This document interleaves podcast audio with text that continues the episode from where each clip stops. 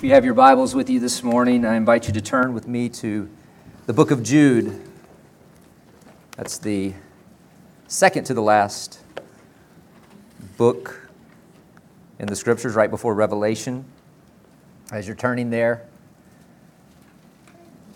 I do a lot of different things before I, I preach in the mornings, and it's not the same every time. But this morning I um, went out to a graveyard and I looked around at all of the grave sites that were there. And one of the first thoughts that came to my mind this morning was how many of the people that are buried in those graves, the bodies that are buried in those graves, would, would have loved to have had the opportunity to hear the Word of God this morning. So it's a great privilege that we have. This is the Word of God. Jude a servant of Jesus Christ and brother of James. To those who are called, beloved in God the Father, and kept for Jesus Christ, may mercy, peace, and love be multiplied to you. Beloved, although I was very eager to write to you about our common salvation, I found it necessary to write appealing to you to contend for the faith that was once for all delivered to the saints. For certain people have crept in unnoticed, who long ago were designated for this condemnation ungodly people who pervert the grace of our God into sensuality and deny our only Master and Lord, Jesus Christ. Now, I want to remind you, although you once fully knew it, that Jesus, who saved a people out of the land of Egypt, afterward destroyed those who did not believe. And the angels, who did not stay within their own position of authority, but left their proper dwelling, he has kept in eternal chains under gloomy darkness until the judgment of the great day. Just as Sodom and Gomorrah and the surrounding cities, which likewise indulged in sexual immorality and pursued unnatural desire, serve as an example by undergoing a punishment of eternal fire. Let's pray this morning.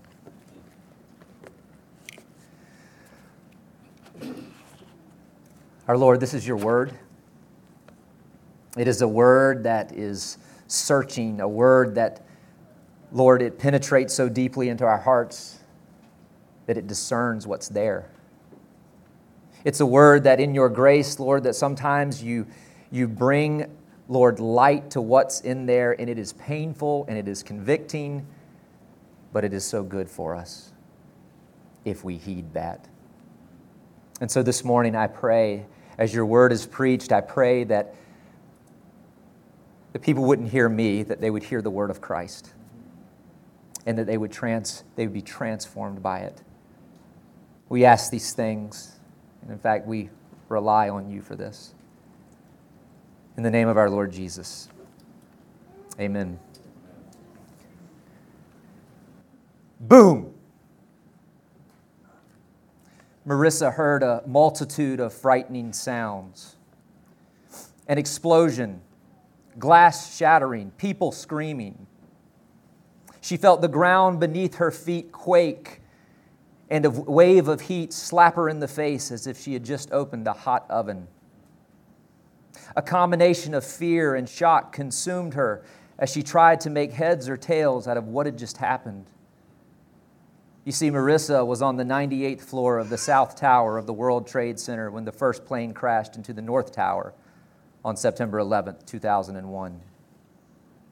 The piercing sound of the fire alarm began blaring, warning people to get out. Marissa looked at the two coworkers that she had just been speaking with before the explosion, but they weren't heading towards the emergency exit. One decision laid before Marissa ignore the warning with her coworkers, or heed it and flee to safety. Now, you and I, we have the benefit of knowing what would become of the South Tower on that day. And I don't think that there's anybody in this room, if given the opportunity to go to Marissa in that moment, knowing what we know, would not plead with her and cry to her, heed the warning, heed the alarm, heed the alarm. You see, alarms are good. they can save us from energy, uh, injury, they can save our lives if we heed them. See, in a similar fashion, the Lord's alarms are good. He saves the lost through warnings. He preserves his people through warnings. He snatches back the wayward through warnings.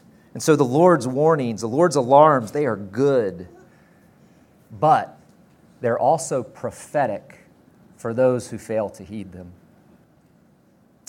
If those who ignore them, for those who scoff, thinking that no such judgment could ever come upon them. Well, this morning we're actually going to be looking at three sober warnings from the, from the Lord in the book of Jude. And for those who heed them, they will be a source of great blessing for you.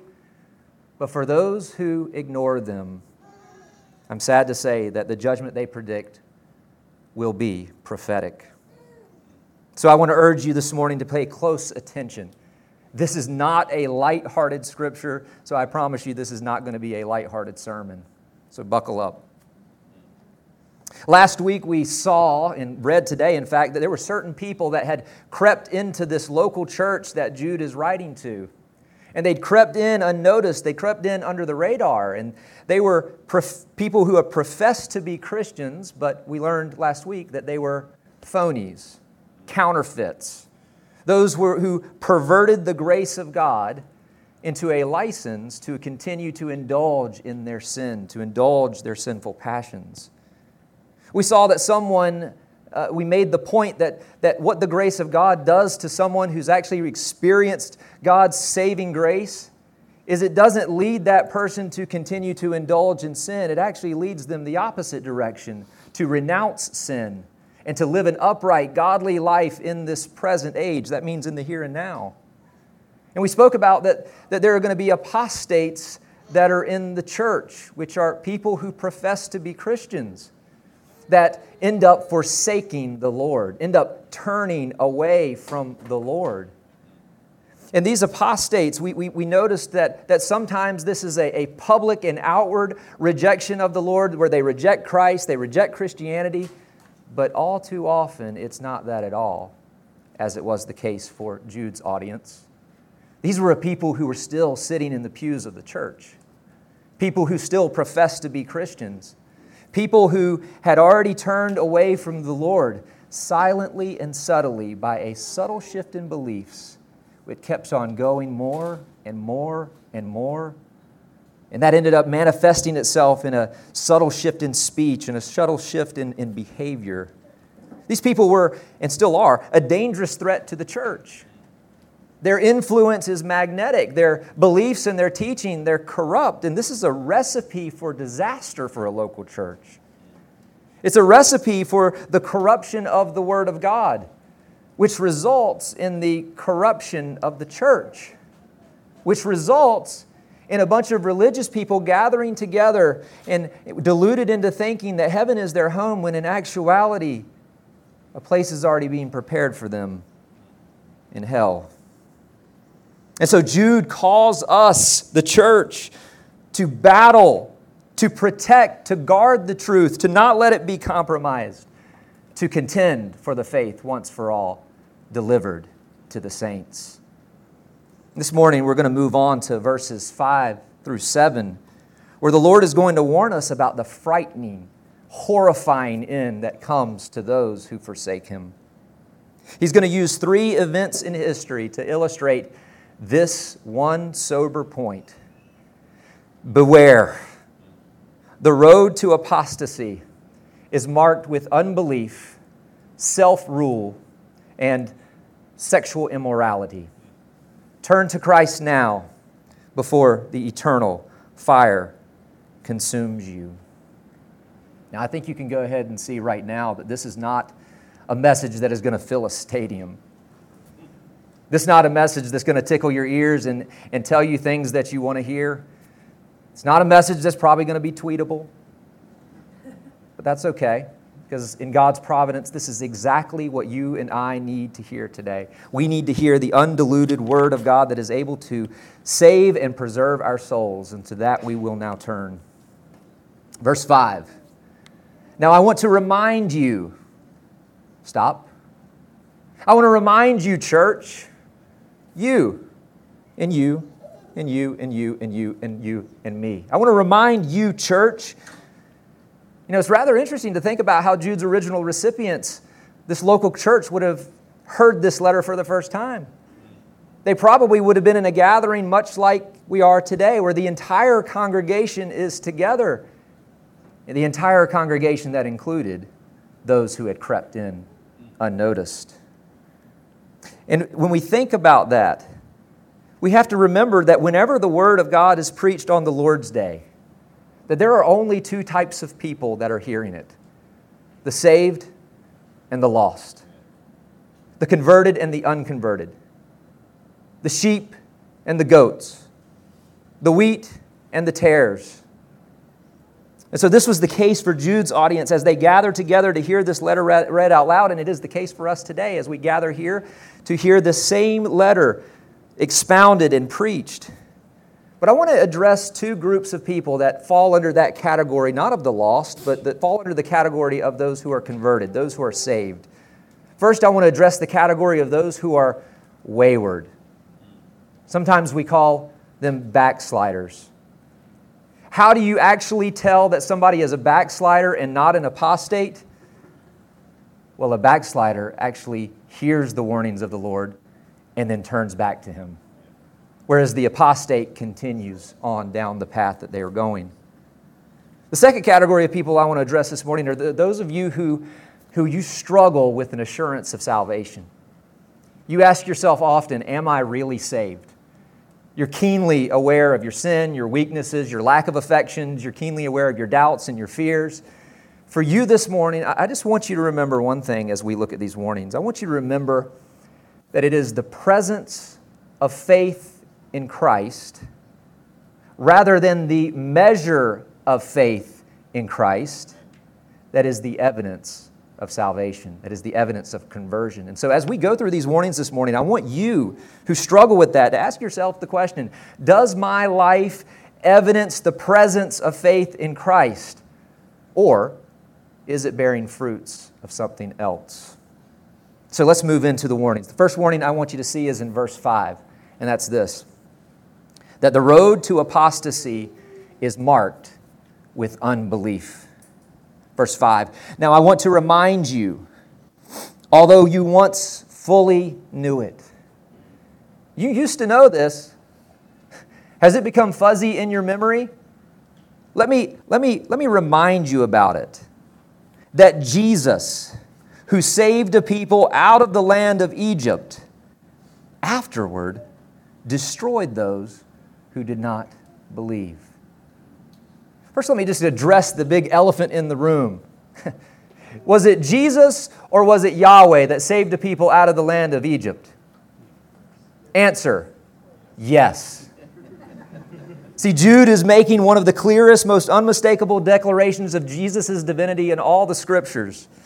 The pre incarnate Jesus, God the Son, is being identified as Yahweh. Now, don't miss the weight of that. What that means is that when you open up your scriptures and you're reading in Exodus, what you're reading about, you're seeing right there before you is, is the pre incarnate God the Son doing a mighty work, rescuing the people out of Egypt. Now, don't miss the, the, don't make the mistake of thinking that somehow that means that God the Father and the Holy Spirit weren't involved in that as well. The triune God always works together, right? We think about salvation. It's God the Father who chose a people to save, it's God the Son who secured their salvation through his life, death, and resurrection, and it's God the Spirit who applies that salvation through regeneration unto saving faith. So the three persons of the Godhead are one Savior. And in the same way, the three persons of the Godhead were involved in rescuing the people out of the land of Egypt. Now, some of you probably have a translation of the Bible that doesn't say Jesus here, it says Lord. If you've got King James or the NIV or the NASB, uh, those translations say Lord. But I actually think the, the translators of the ESV got it right here based on the manuscript evidence. Now, if you want to talk about that afterward, be happy to talk with you about it. We don't have time to spend on that uh, this morning. So, moving on, what I want you to see in these three historical accounts, I want you to see that there's a, a cycle, a pattern that you're going to see in all three of these. And this cycle is this that there is privilege that's followed by rebellion, and then rebellion followed by judgment. And we're going to see that in Israel, we're going to see that with the angels, we'll see that with Sodom and Gomorrah. So, first, let's, let's start with the extraordinary privilege of the Israelites. Jude says that Jesus saved a people out of the land of Egypt. This, of course, is referring to, to the Exodus.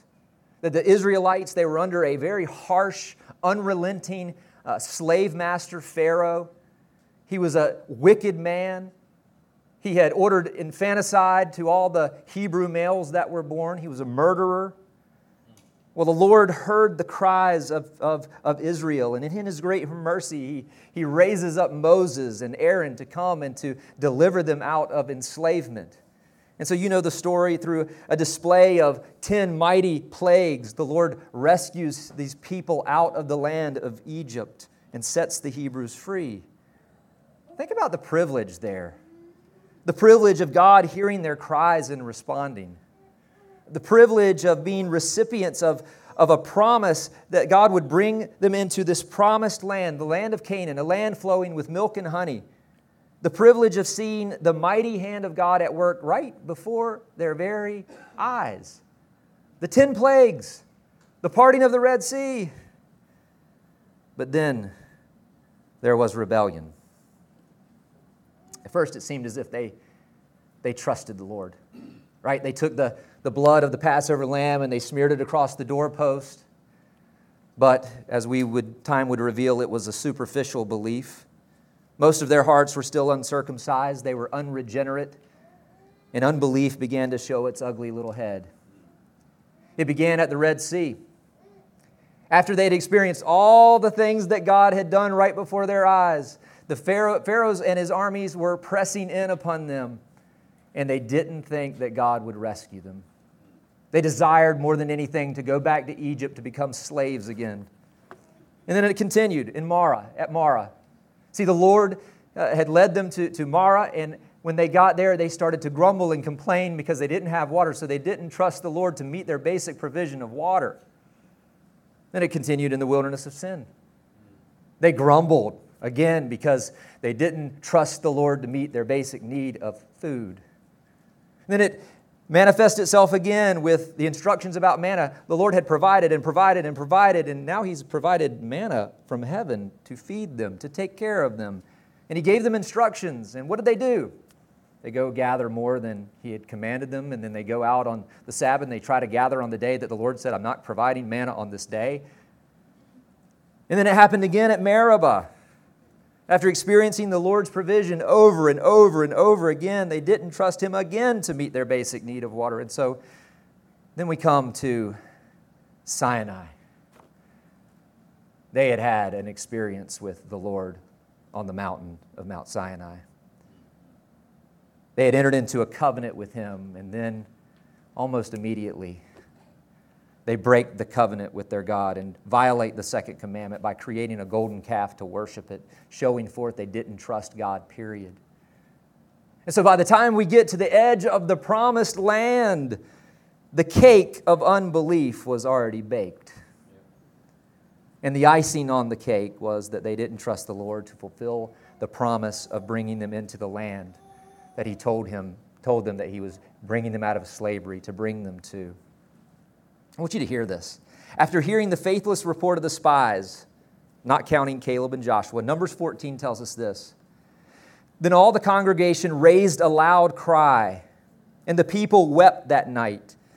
And all the people of Israel grumbled against Moses and Aaron. The whole congregation said to them, Would that we had died in the land of Egypt, or would that we had died in this wilderness. Why is the Lord bringing us into this land to fall by the sword? Our wives and our little ones will become a prey.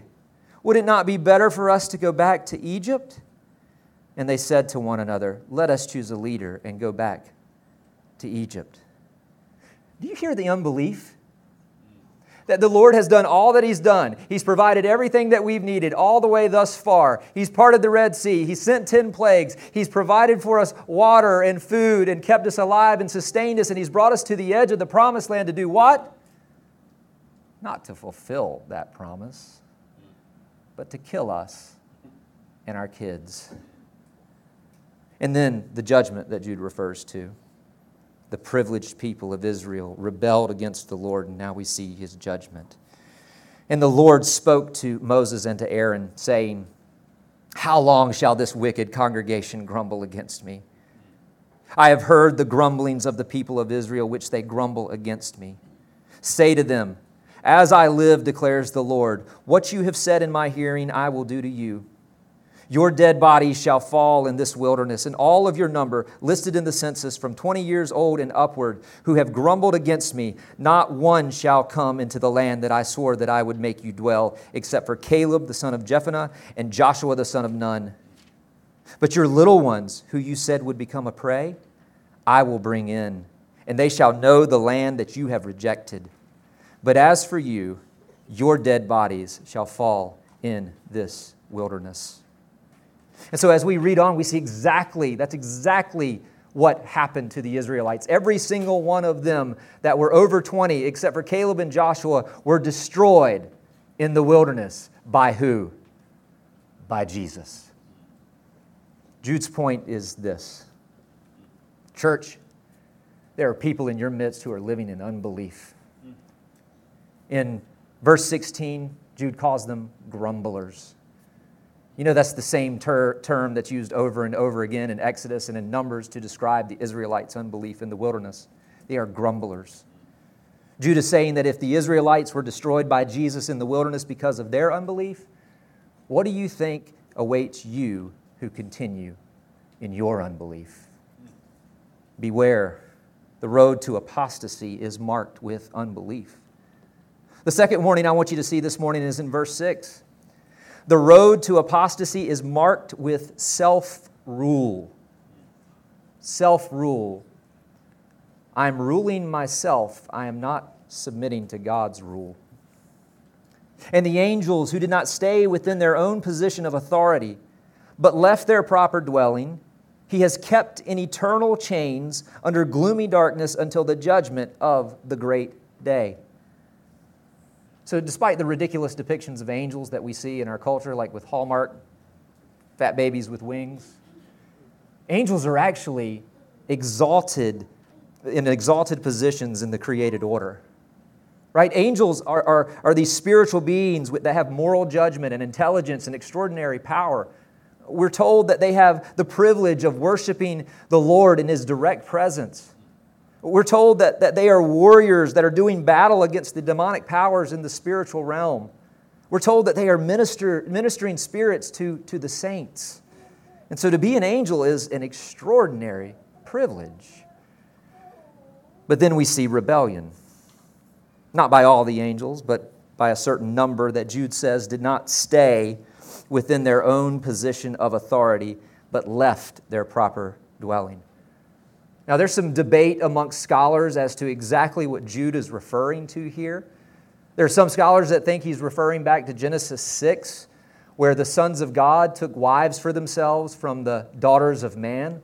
And so, in this interpretation, they see the sons of God as, as angels leaving their dwelling place in, in the angelic realm and coming to the earth and having sexual relations with human beings, which was prohibited by God. So, they left their proper dwelling. Other scholars believe this is referring to the fall of Satan and, and, and, and, and the fallen angels that went with him. So they left their positions that God had placed them in and they sought to overthrow God and, and to seize his authority. The good news for us today is we actually don't have to know exactly what Jude's referring to to understand his point. The point is, is that the angels in view, they rejected God's authority over them, and so they seized that authority themselves. So, the point of comparison is that the apostates who had crept into the church unnoticed, they were doing the same exact thing. They had rejected God's authority over them, they had seized that authority for themselves. So, a little later in his letter, Jude is going to clue us in to two places that these people look to for their authority. In verse 8, he says that they rely on their dreams. And in verse 16, he says they follow their own sinful desires. And so their authority was not the Word of God, their authority was themselves, their own minds, what they dream up, and their own desires. And Jude warns us exactly where such a life will lead to judgment, just like the angels who rebelled. And the angels who did not stay within their own position of authority but left their proper dwelling, listen, he has kept in eternal chains under gloomy darkness until the judgment of the great day. Right now, these angels that Jude is referring to are bound, imprisoned, in haunting fear. That's what the word gloomy, gloomy darkness refers to. It's a darkness that causes fear. See, they know their end. They know that there's no chance of escape. They know what's coming to them. They know there's no chance of parole.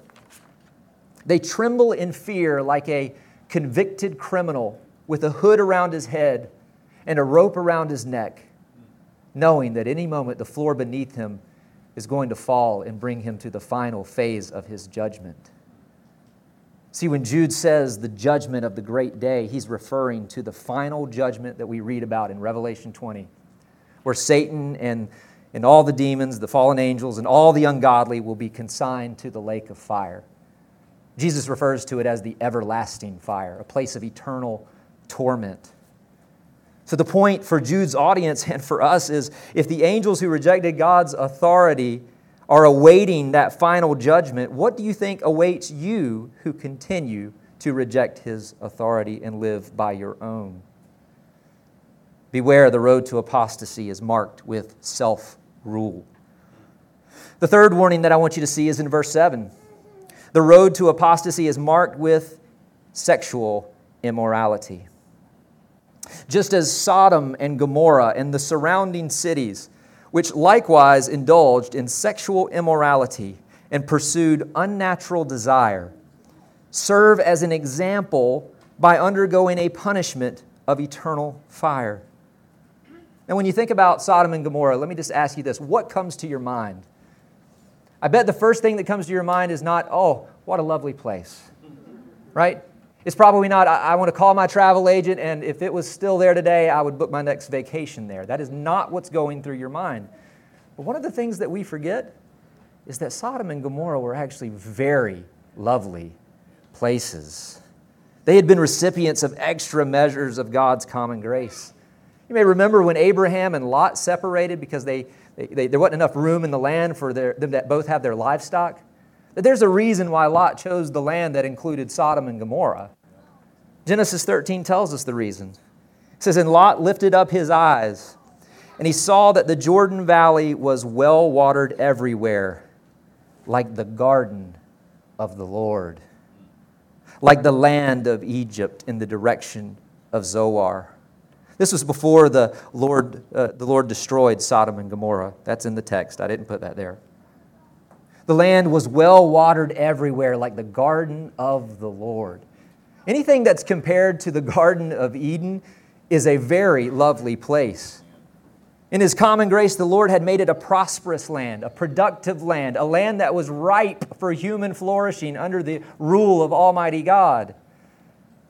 And let's not also forget that this was only a few hundred years after the Lord brought the flood on wicked humanity.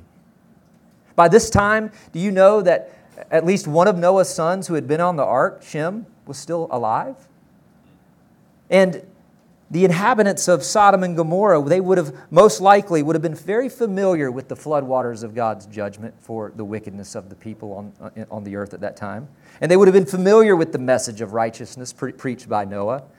And so it was a place of extraordinary privilege.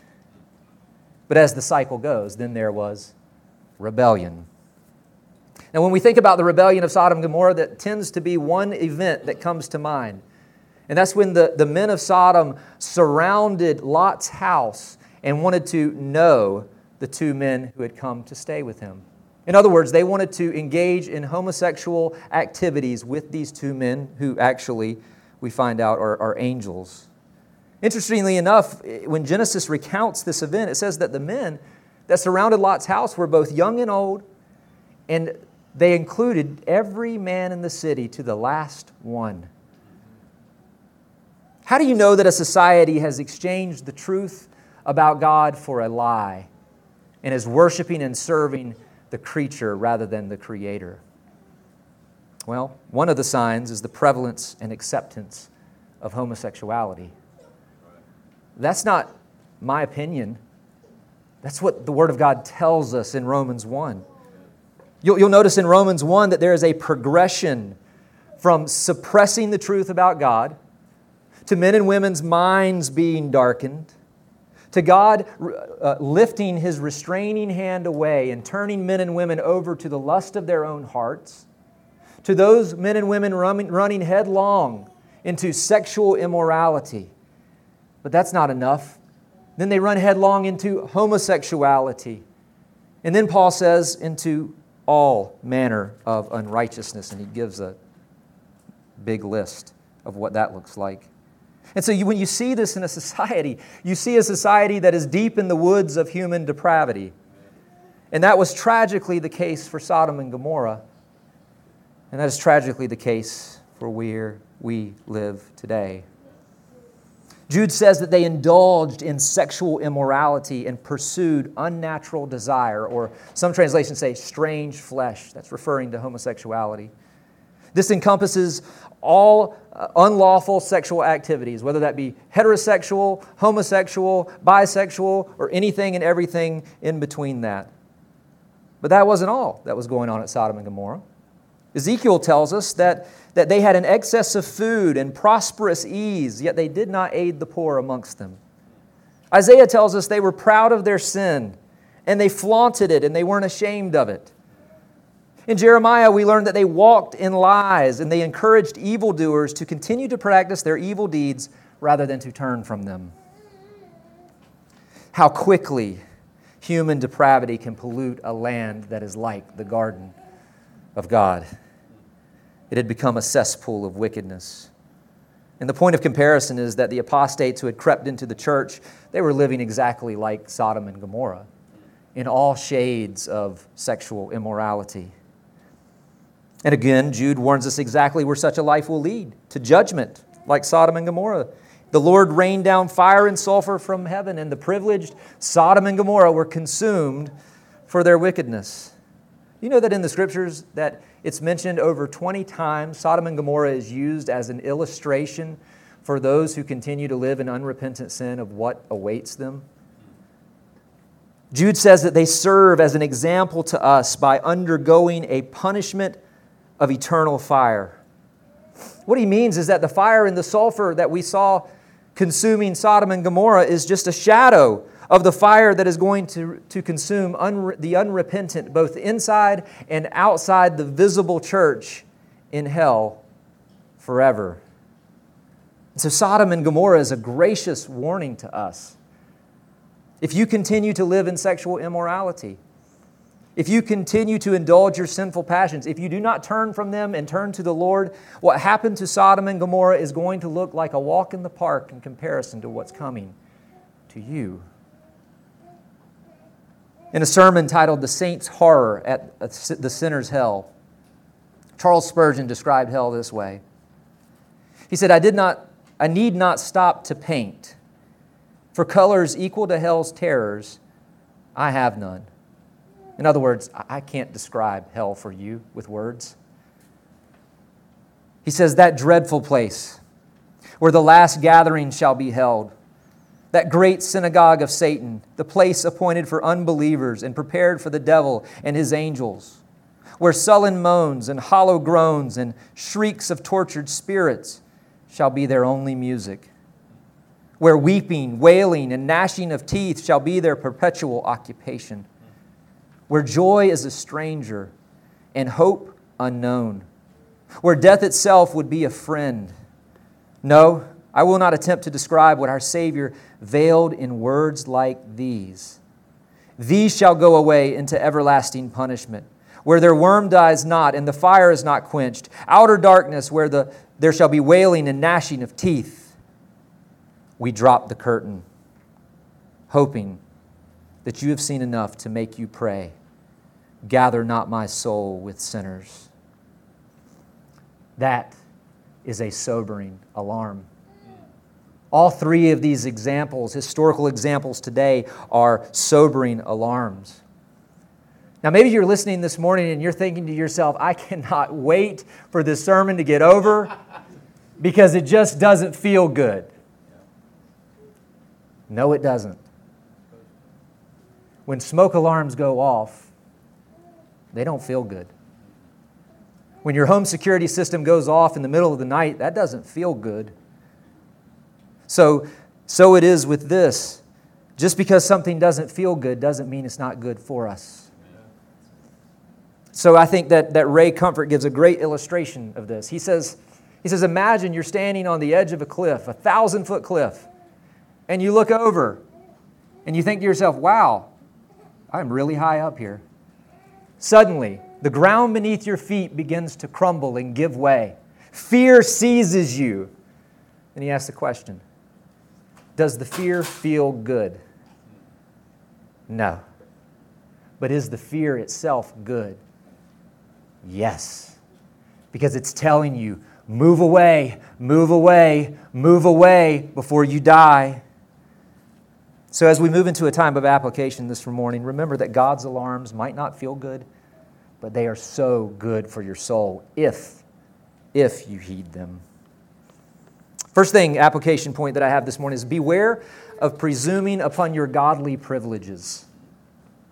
See, we live in a country and in a generation where we are surrounded by godly privileges. We have just about unlimited access to the Word of God in any and every translation that you can imagine. We have innumerable resources to study the Word of God, whether that be in our bookshelves or on the internet. We have the freedom to worship the one true living God right now. There are several hundred thousand churches in the United States. So the gospel is not too tough to find if you're willing to search for it. But be careful that you don't presume on your godly privileges like Israel and the angels and Sodom and Gomorrah. Just because you've had the privilege to be on a membership roll of a church for the entirety of your life is no sure sign that you're saved.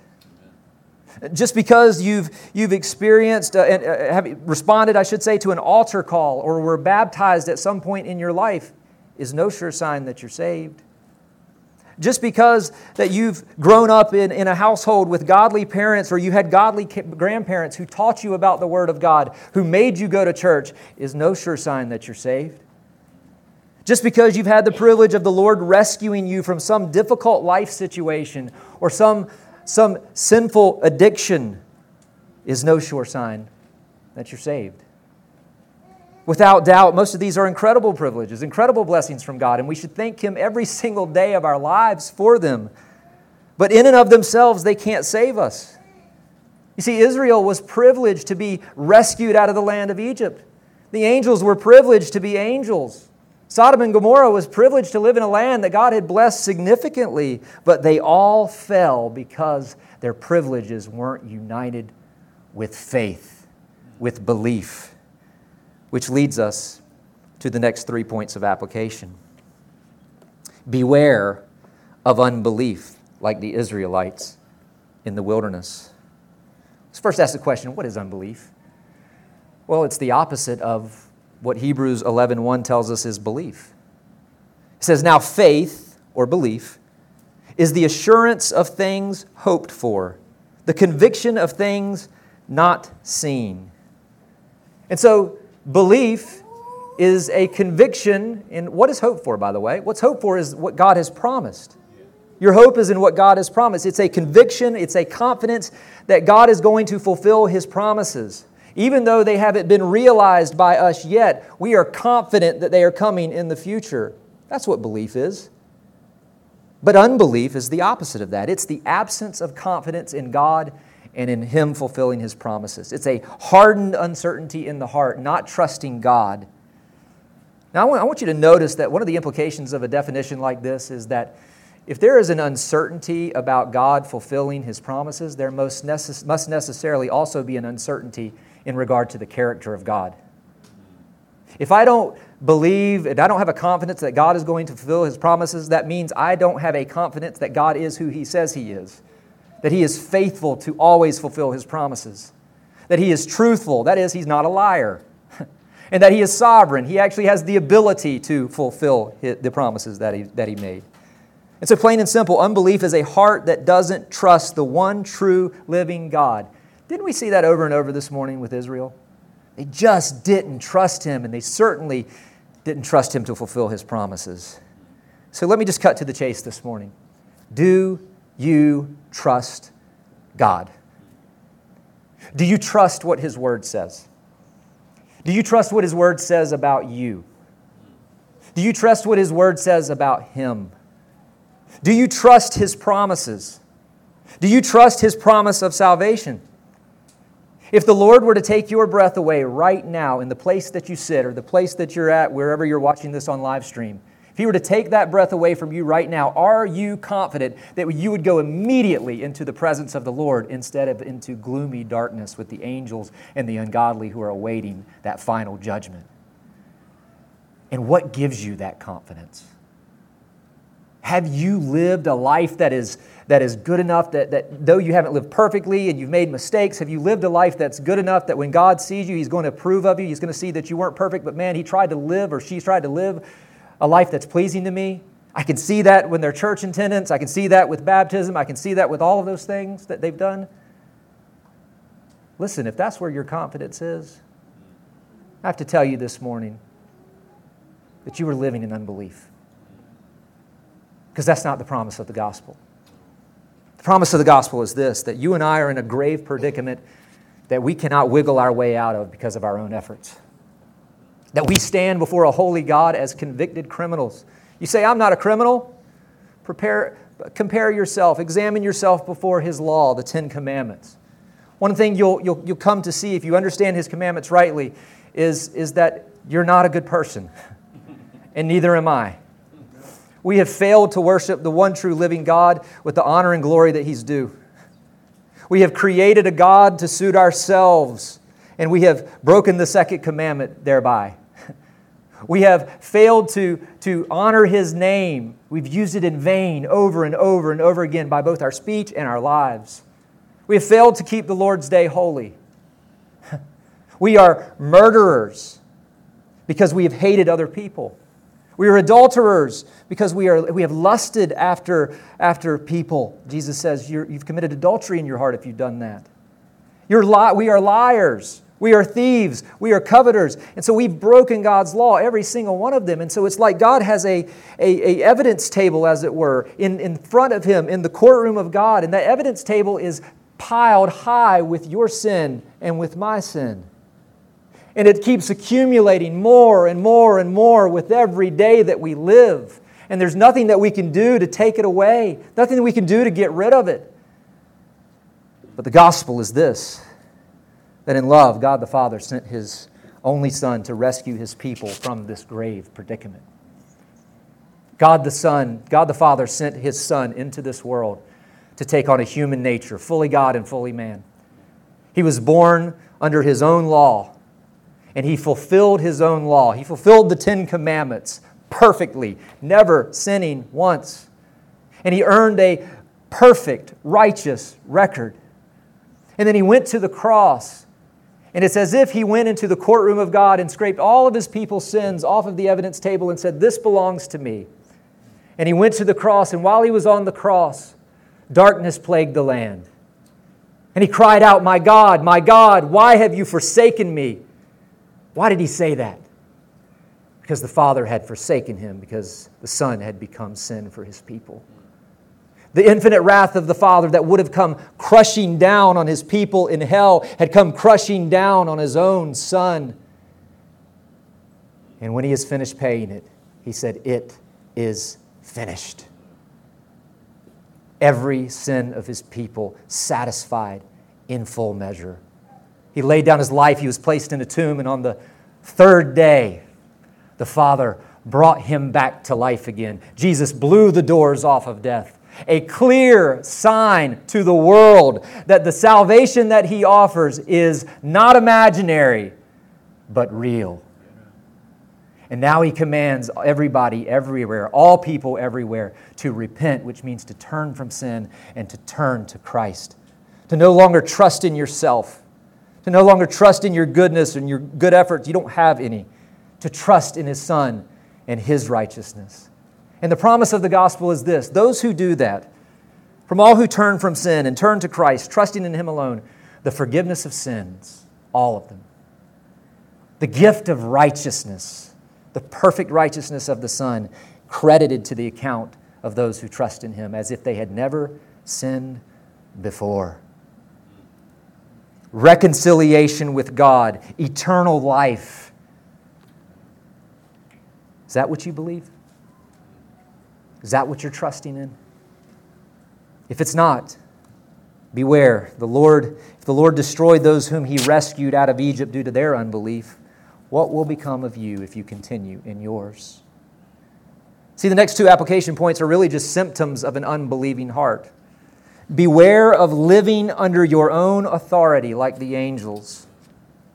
If I were to play a video of your life on this screen over the last year, would I see a person who is uh, living under God's authority?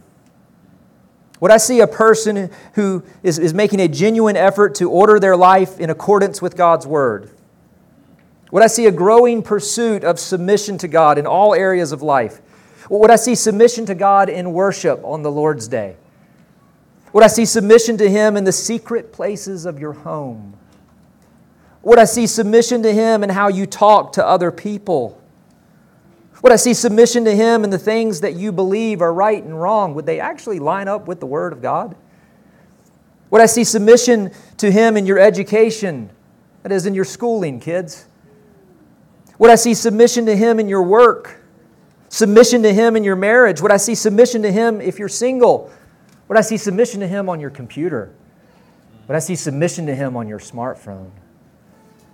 Would I see a person who is genuinely trying to live under God's authority, not perfectly, but growingly? Or would I see a person living under their own authority while giving God and His Word lip service? Just beware. Rejection of God's authority is a fruit of unbelief.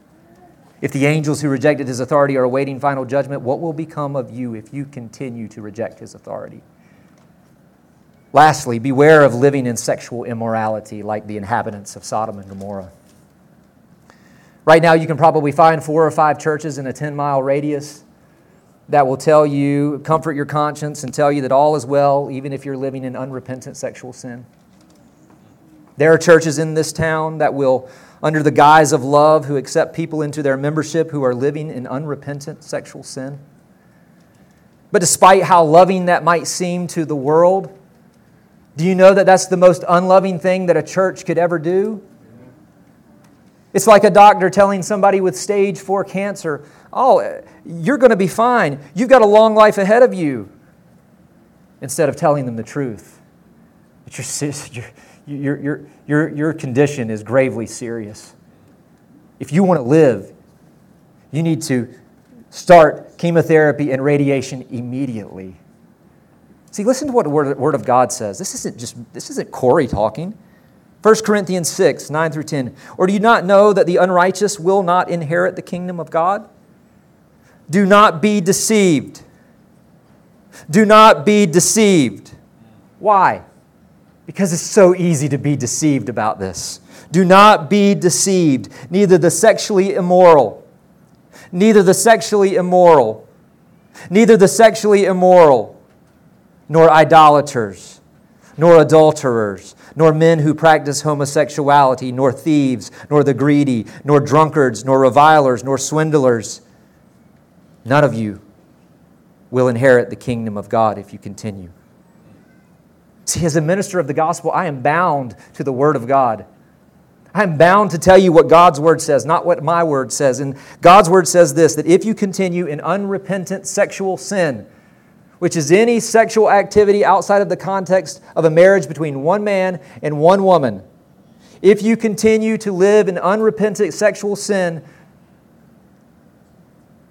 heaven will not be your home, and hell will.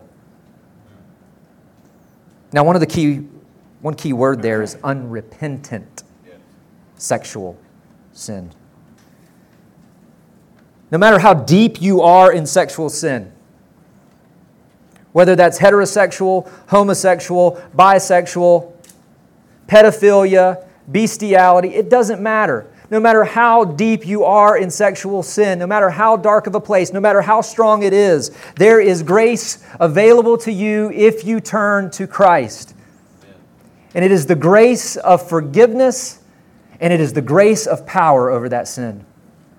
Maybe you say, I, I, my sexual sin is too strong. I just don't have the strength to turn from it. You're right. You don't. That's why you're not going to be, tr- when you turn to Christ, you're not trusting in your strength, you're trusting in His. And He has promised that the same power that rose Him from the dead is the same power that's available to you to put your sin to death. So turn. Turn from pornography. Turn, turn from this weird window shopping that people who are in, already in marriages do and look at other women or men. Turn from all flavors of sexual immorality and turn to Christ. But if you don't, beware. If Sodom and Gomorrah weren't spared because of their sexual sin, what do you think awaits you if you continue in yours? As we close this morning, I want to tell you what happened to Marissa, who was in the South Tower in the World Trade Center on that day, September the 11th. The alarm was blaring, and Marissa's two co workers weren't budging an inch. She looked around her office and saw some glued to what was going on 131 feet away at the North Tower as they saw smoke billowing from the building. She saw others going into one of the rooms in her office for a meeting. But Marissa heeded the alarm and headed to the emergency exit. As she rushed down the stairwell, she encountered one of her coworkers, Tamitha, who decided to turn back after she had walked down several flights of stairs to go back to her cubicle to get pictures of her babies. But Marissa continued down the stairs, exiting the building, and made it out safely. Tragically, Tamitha and her other co workers that were mentioned perished as the South Tower came crashing down. See, it's a foolish thing to ignore a fire alarm, but it's even more foolish to ignore the Lord's alarms. If the Lord's warnings in Jude have caused the alarm of your conscience to start blaring today, don't be foolish and ignore them. Don't reject the Lord's mercy today in sending you an alarm instead of sending you into gloomy darkness. Heed his gracious warning, which is this Beware, the road to apostasy is marked with unbelief, self rule, and sexual immorality. Turn to Christ now before the eternal fire consumes you. What a gracious warning for us today. Let's pray.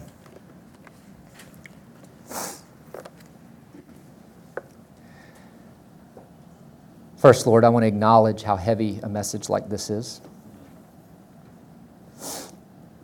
But in your sovereignty, you have given us this, not because you're against us, but because you're for us.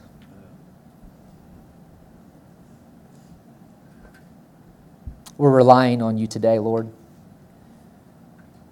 to transform that conviction into repentance. We're relying on you, Lord, today to save the lost. Relying on you, Lord, today to preserve your church. This is a part of what it means to contend for the faith once for all delivered to the saints. We don't compromise the Word of God. We've not given, been given the authority to do so. So I pray for this church. I pray for us as a whole that, Lord, we would be grateful that in your grace you have allowed us to be able to be in a place where truth can be proclaimed and not watered down. We pray, Lord, for your grace upon us today. In Jesus' name, amen. If you'll stand, we will sing one last song.